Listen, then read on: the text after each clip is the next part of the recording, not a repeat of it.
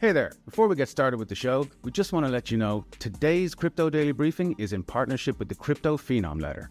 This is a one of a kind premium investment newsletter service that highlights the next winners coming in cryptocurrency tokens and equities. Get special access today at phenomcrypto.com slash realvision. That's phenomcrypto.com slash realvision.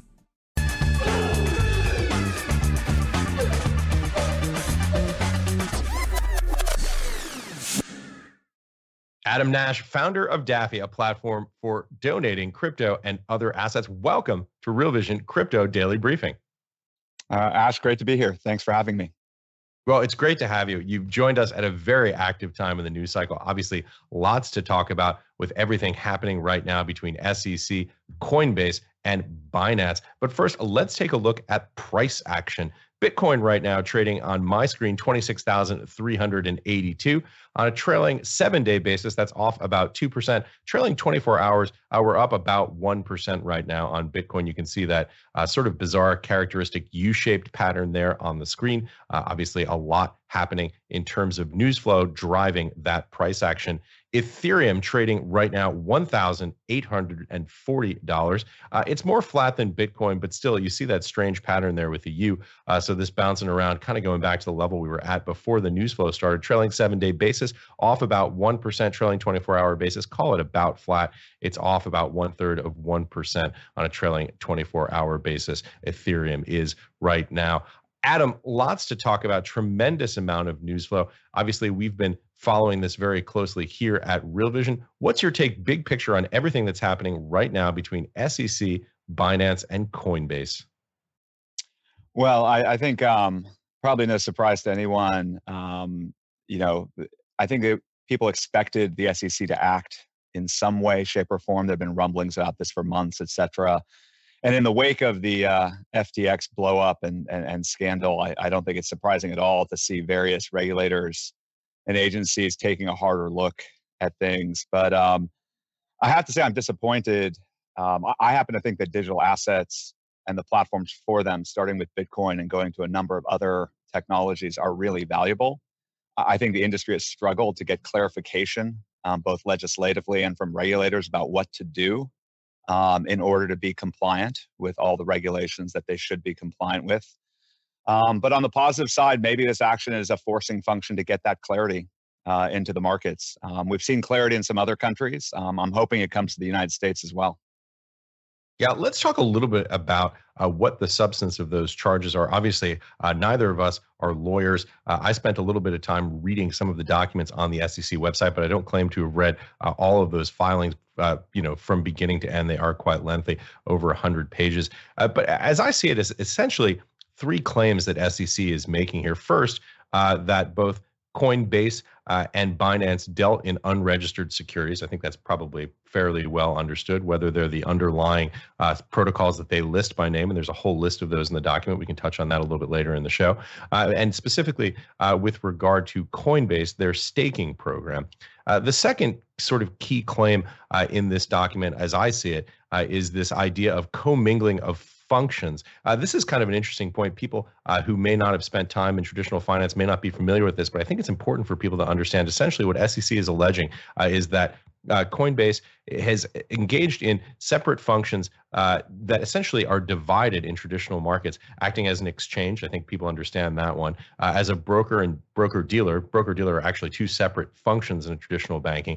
Uh, one where you're acting on behalf of the client, and one where you're acting uh, on behalf of yourself. Uh, and as a clearinghouse or clearing agency function, this is uh, an entity that would uh, aid in the settlement and payment of trades, the finalization of a trade uh, as a custody agent, uh, and serving some other functions to preserve this this market uh, separation, so that you don't have a single uh, entity providing all those. That's the second point that that SEC has alleged with regard to Coinbase and with regard to Binance. SEC has engaged has has made the claim that Binance effectively has commingled funds. Uh, this is uh, between Binance and some of the other entities that are owned by Binance, essentially operating uh, operating separate funds. Uh, I believe uh, Chair Gensler on CNBC compared this to SEC running a hedge fund on the side. Excuse me, to uh, the uh, the NYSE running a hedge fund on the side. That's the metaphor from S- SEC. In other words, uh, that it would be like the New York Stock Exchange was operating a hedge fund on their own behalf. That's kind of the core framework for how these uh, sort of allegations on spool, at least as I see it. do you see it differently, Adam? Well, I, I think the you know, um, th- that sounds like a good summary to me. And and I'll, I'll be the first to argue. Uh, you know, on one front, I'm not as familiar with the Binance situation as I might be with the Coinbase situation. As you mentioned before, I'm obviously not a lawyer, um, although I do teach a class on personal finance at Stanford where we do cover crypto in most years. Um, and I am conflicted in, in that Coinbase Ventures is actually an investor in my current organization, et cetera. So I want to be careful. Um, but I, I do think you're correct, um, at least in the basic framing. But a lot of this comes down to the heart, in in, in my view, of, this question that's been around for almost a decade uh, of of what makes something a security. When is it a commodity? Um, can they change status? What leads them to change status?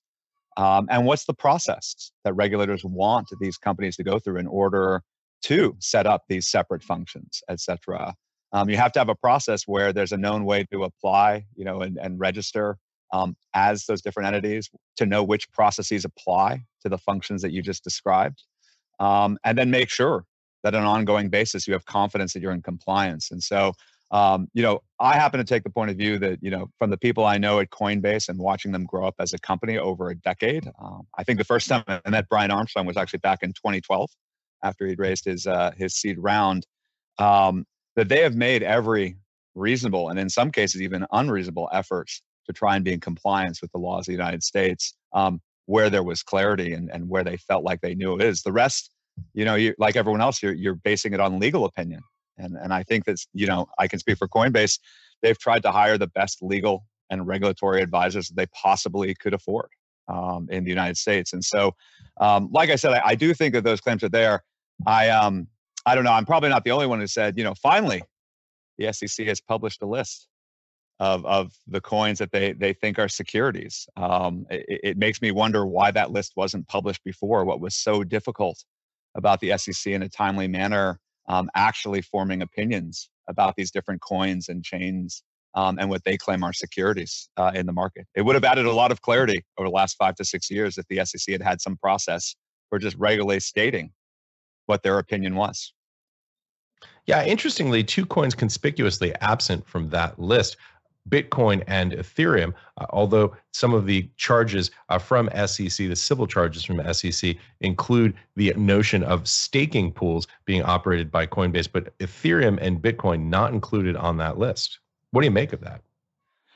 Um, you know, I, I, think yeah, I I wouldn't pretend to be able to read the minds, et cetera. Like I said, it, it's hard not to see some political motivation behind this. But you know, the SEC has difficult decisions to make when you try to govern by by regulation in, in, instead of legislation, et cetera.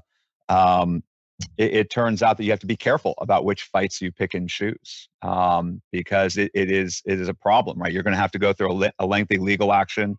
Um, Coinbase is well capitalized, et cetera, has access to great legal talent. This is not an easy process for the SEC. So I have to assume that if they didn't include Bitcoin and Ethereum in these claims, um, that was very much on purpose um, and likely has to do with what challenges they want to take out of what time. I think everyone right now is is is acknowledging the fact that you can't take that as any form of regulatory certainty. Them not including Bitcoin and Ethereum doesn't say as much of them explicitly coming out and just saying this is what we think Bitcoin is. This is our opinion of how um, Bitcoin needs to be treated. This is what we think Ethereum is. This is how we think it needs to be treated and how it fits into our existing regulations. Um, I mean, if you look across the US agencies, there's this varying level of clarity or lack of clarity based on how they approach um, different actions. But, you know, for example, you know, uh, we spent some time uh, in my current organization, cetera, with regulations around taxes, et cetera the IRS has been far more clear about how they want to see crypto treated from a tax perspective than I think the SEC has been clear about how they want to see different coins and chains treated. Um, and unfortunately, I think we still don't have clarity on Bitcoin and Ethereum based on these these actions. Hey, since you mentioned differing treatment, different rules uh, of the road from different federal agencies and Brian Armstrong. I wanted to read a tweet uh, coming from Brian Armstrong, obviously the CEO of Coinbase, uh, because I think it gives a little bit of a sense of how at least Coinbase is thinking about these charges. Quote, Regarding the SEC complaint against us today, we're proud to represent the industry in court to finally get some clarity around crypto rules. Remember, and he lists four points, and I think these are interesting in terms of insights into how they got those guys see what's happening right now. The SEC reviewed our business and allowed us to become a public company in 2021. He's talking about the S1 filing here, essentially saying that the business model was laid out when uh, SEC approved that listing in 2021. Number two, there is no path to, quote, come in and register, close quote. We tried repeatedly, so we don't list securities. We reject the vast majority of the assets we review, essentially saying there uh, that they review very carefully to make sure that they don't trade securities in the view of uh, Mr. Armstrong and Coinbase. Number three, the SEC and CFTC have made conflicting statements and don't even agree on what a security is and what a commodity is. This is an important point uh, to your point, Adam, about this notion of conflicting views from different federal regulatory agencies. And number four, this is why the US Congress is introducing new legislation to fix the situation. And the rest of the world is moving to put clear rules in place to support this technology. Number four, in a certain sense, probably the most important of those four points because it is forward looking rather than backward looking. Uh, Mr. Armstrong saying here, in essence, that this is a problem that Congress needs to solve. Uh, the 90 year old securities laws that are in place now, uh, principally the 1933 Securities Act, 1934 Securities Exchange Act, uh, that you see repeatedly referenced in the SEC documents, uh, in the view of Mr. Armstrong, not adequate for the clarity that we need for the digital age, and believes that ultimately this is something that needs to go to Congress for a fix. Obviously, a lot of information there. Thoughts on that tweet and those points? Yeah, well, I mean, um, once again, not being an expert, not having reviewed every single document information, um, what Brian is saying looks very consistent with what he has said and what Coinbase has said in the past, which is basically um, they have looked for clarity on a large number of issues and been a- unable to get it. Um, they have set up a process which they believed complied with all the existing regulations and also was attempting to be not just prudent, but I think according to the not just the letter, but also the spirit of the law right? In terms of reviewing coins to try and decide, having clear set rules about what they think is a security or not a security, um, and making efforts to not list coins that that were deemed securities. Um, and so I, I, think they laid out their position. I mean, just as the SEC has laid out their position, this is what happens with direct legal engagement, right? Each side lays out their position. It'll argue out in court. I'm sure that a lot of evidence will come out. Um, a lot of arguments will come out. And um, not only will people make their own decisions, but obviously the courts will rule on on the matter in a number of different ways. And so, um, I mean, I'm very sympathetic. Obviously, like I said, I have bias. I'm very sympathetic to Brian's position and the Coinbase position. I think there's a lot of different companies and entities in the crypto space. Crypto has some flavors that are in common with financial services and some pieces of it that are more in common with open source technology and and global right. platforms, et cetera. And so that's why it sometimes can look differently to people looking at it from those perspectives. Um, but I think there are very few people that would look at Coinbase, the people involved, everyone from the investors to the operators and the actual actions, to not look at this and say that there was a, a good faith effort here to set up a high quality institution that complied with as many of the regulations as they felt that they possibly could. Um, and so hopefully this can get resolved. Um, I, you know, I personally, you know, I'm very pro business. I'm I'm pro technology um, I, I, the reason I look for this clarity is because I think that when you have good people who want to build new technology, new businesses, new products and services, that clarity lets them build quickly, it lets them run fast, and it lets them innovate. Um, but um, yeah, I, I, thought Brian did a good job of staking out their position. I didn't think it was inconsistent with anything they've said before. And like I said, I can't evaluate all the options. I will say, based on my own reading over the years, this issue of what's a commodity and what's a security, looking for clean letter you know something that that breaks out how that would apply to crypto and when when each status applies turns out to be very very important in the united states where you have different regulatory schemes and different laws um, set up um, for how you allow people to buy and trade commodities versus how you let them buy and trade securities. The tax laws are different. Um, as you pointed out the different layers of that financial stack in terms of responsibility um, are different. And um, I don't think it's wrong for them to ask for that clarity. I don't, you know, whether it's legislation or regulation, remember the IRS is a regulator, but they have no problem putting out an amazing amount of documentation about how to handle different situations, et cetera, from a tax perspective with a lot of clarity. And so I don't think it's unreasonable for Coinbase to ask for that clarity um, in the services they're trying to build.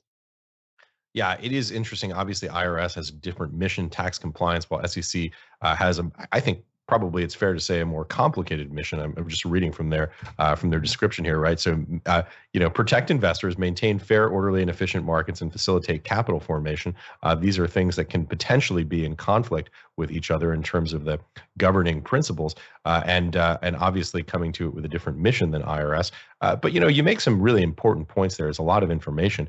I think it's very interesting to hear you frame this sort of distinction between thinking about cryptocurrency on the one hand as open source software and the other hand uh, as a potential financial instrument that is something that is truly new under the sun uh, in 2023 uh, you know and has been for the last oh call it five years or so uh, this framework of trying to understand how these can function simultaneously as open source software and uh, also as financial instruments or potential financial instruments, uh, digital financial instruments, however we want to phrase it. I know that there's some, uh, you know, kind of legal stickiness around figuring out what that term is. Uh, but you know, you obviously are someone who has a lot of insight into this. I should point out for our viewers uh, that uh, you have an MBA from Harvard Business School and and an advanced degrees in computer science from Stanford, where you currently lecture about this, as you mentioned earlier. but this is an incredibly complicated time. One more point that we didn't get a chance to touch on the latest coming out on the Binance story, which is uh, SEC seeking an emergency order to freeze assets over at Binance. Uh, obviously, this is something that uh, I, I, guess one could see as a potential escalation uh, in the situation there between SEC and Binance.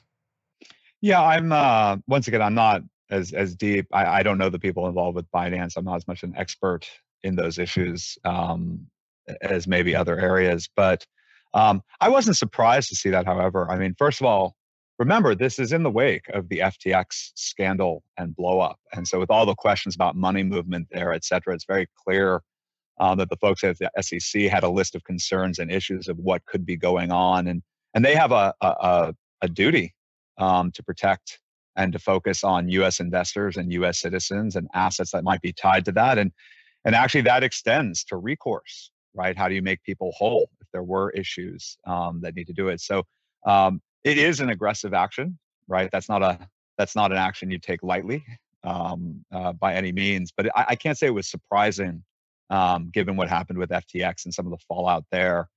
Um, but I, I, thought you mentioned something very perceptive that I just want to put a, a note on. And actually, it reflects some some notes I wrote. You know, um, I I spent two tours um, at Greylock Partners um, as a, an executive in residence, and both times I ended up touching crypto in 2012 um, after I left LinkedIn and, and, and worked at Greylock was the first time I read the Bitcoin white paper.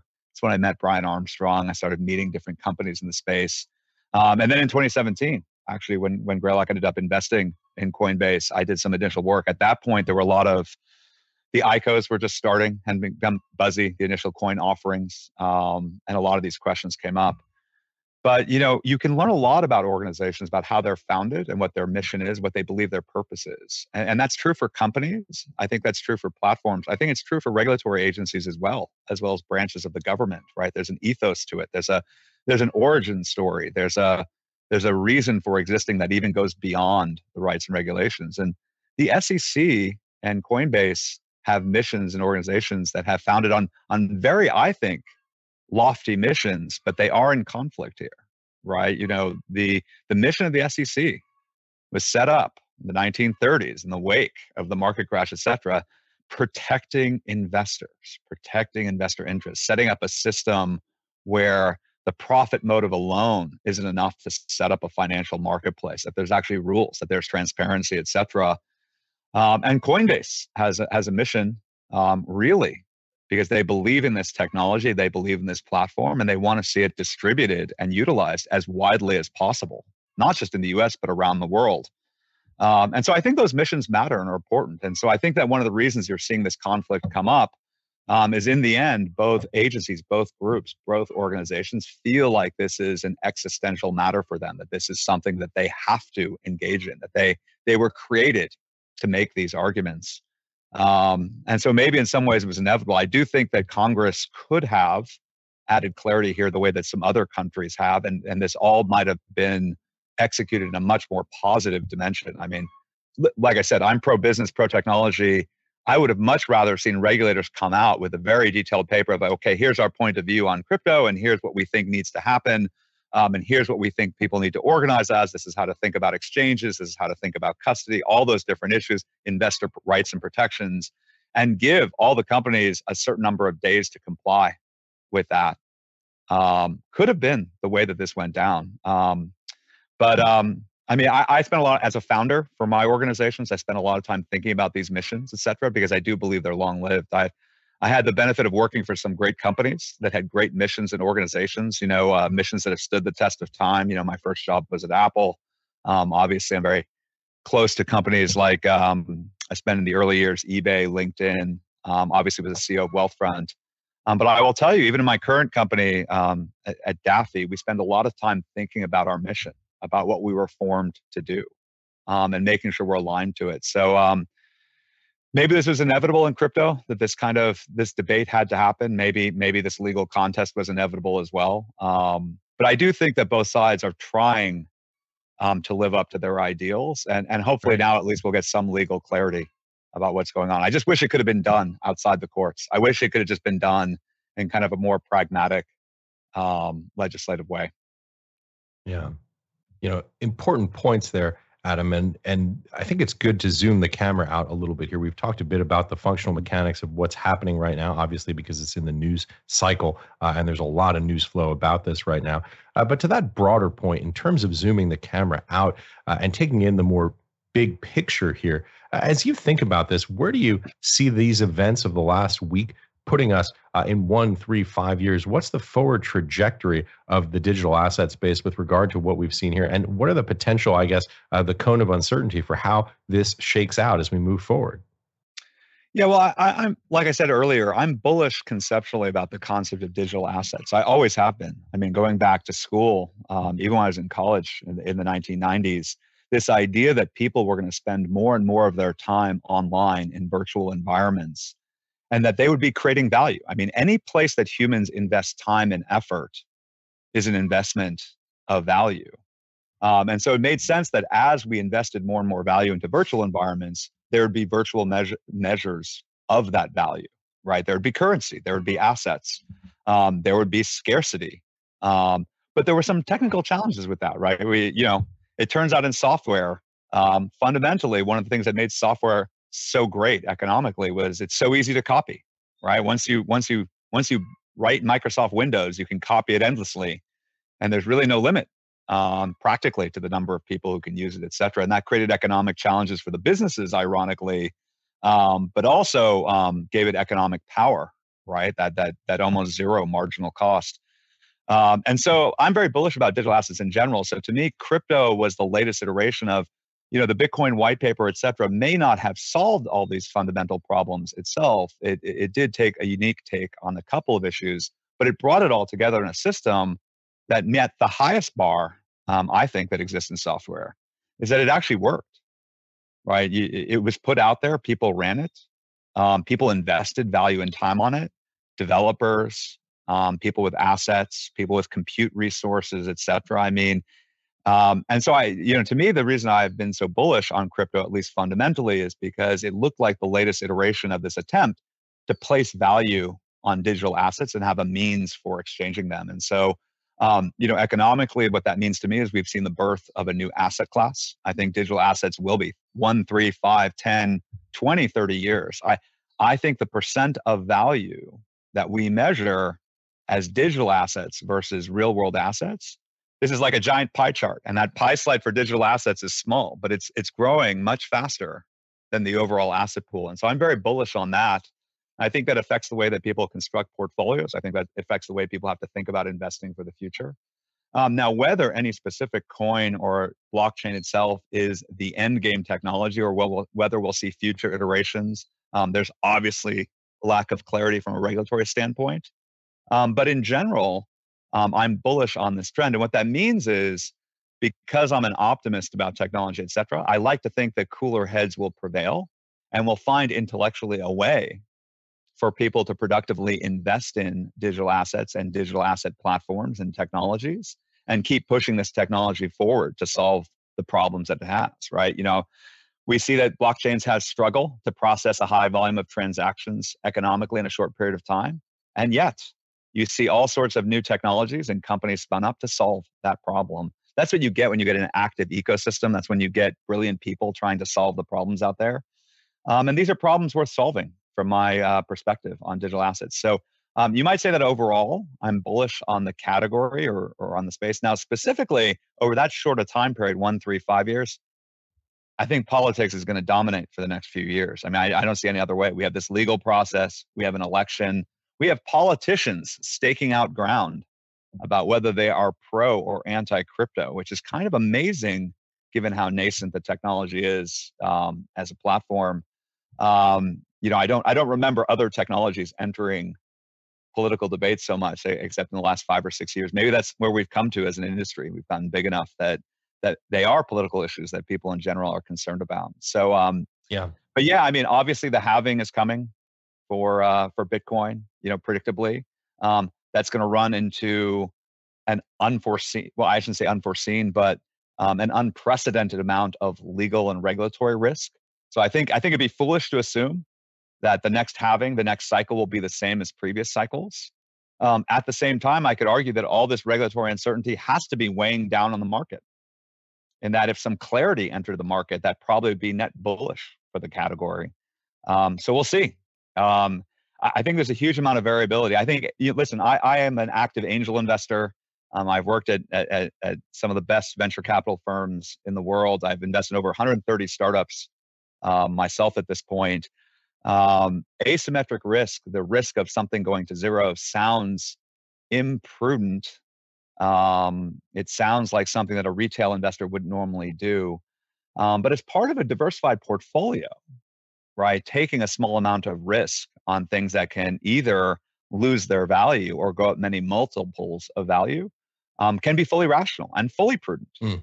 um, for um, for investors, whether they're retail right. um, or credited. So I hope that we can find a path. I, I, would hate to see crypto become the type of investment that only the wealthy can engage right. with. I think that'd be a, a, huge negative for the technology and for the platform and for just the basic concept of fairness. Right. Um, I would hate to see this technology um, thwarted in its development. Um, I, have, I, once again, I'm an optimist. I believe that these things tend to only be thwarted for small periods of time. Right. But those periods of time could be years or even decades. I mean, look, look at what's happening in, in aerospace now.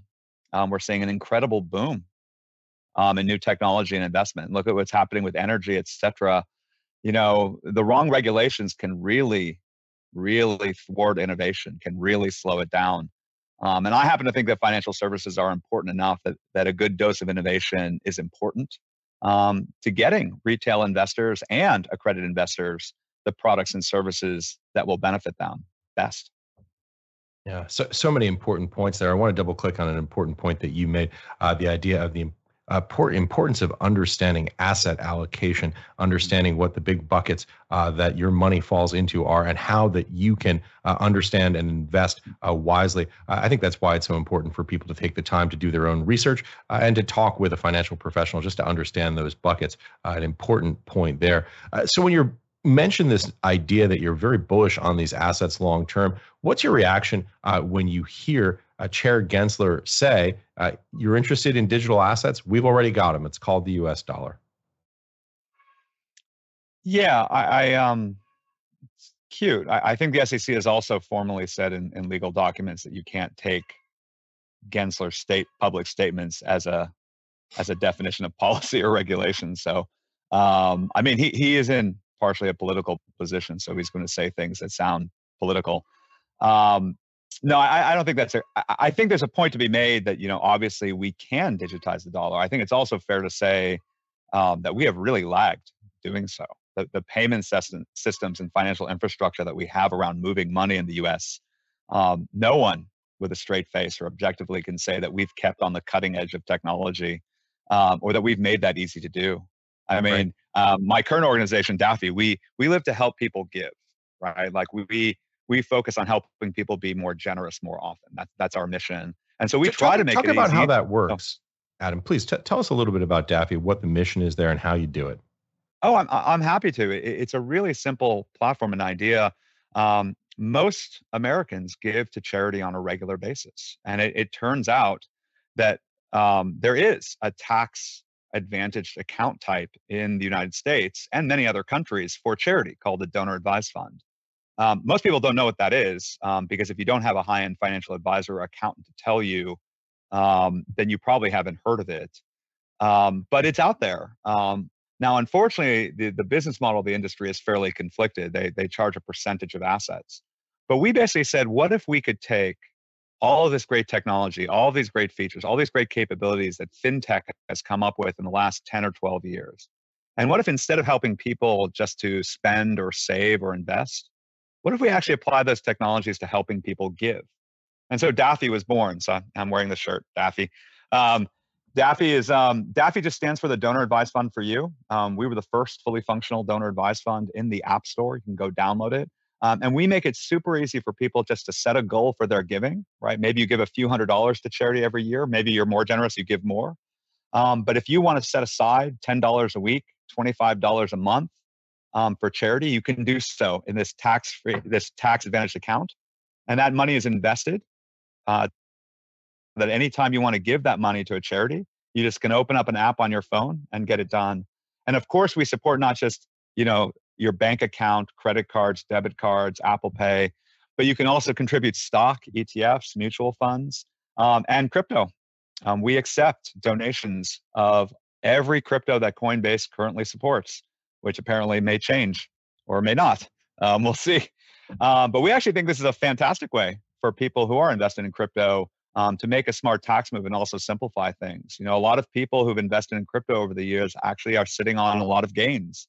Um, and one of the things you could do with those gains is, is actually give some of that that success, um, some of that wealth, share some of that benefit with charity, um, with organizations that are fighting for causes that you believe in. And so we just try to make that as easy as possible to do.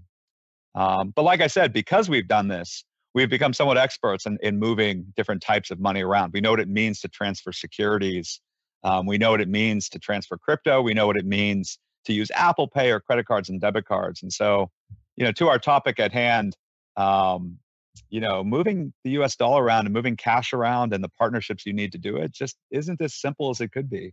Um, it is amazing when you contribute crypto on Daffy um, within minutes you get validation that you, your, your transaction has happened, that the crypto has been received, um, that the right amount is there. Um, even your, your, your donation receipt for tax purposes, all done very, very rapidly.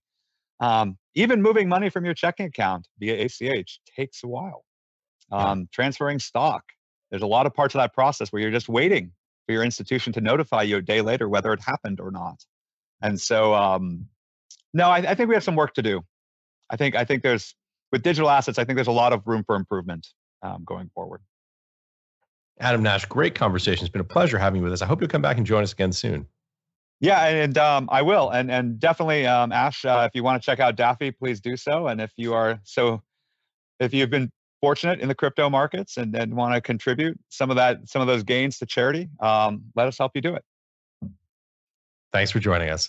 That's it for today. Check out the Real Vision website. We're currently running a Festival of Learning campaign focused on AI. You can get seven days of Real Vision premium access and insights for free right now. Head to realvision.com forward slash festival of learning. That's realvision.com forward slash festival of learning. We'll be back on this show tomorrow with Diego Gutierrez Zaldivar uh, to talk about the rise of Bitcoin in Latin America. See you at 9 a.m. Pacific time, noon Eastern, and 5 p.m. in London. Thanks for watching, everybody. Hey there. Thanks for joining us today. Just a reminder today's Crypto Daily Briefing is in partnership with the Crypto Phenom Letter. This one of a kind premium investment newsletter service highlights the next winners coming in cryptocurrency tokens and equities. Get special access today at phenomcrypto.com slash realvision. That's phenomcrypto.com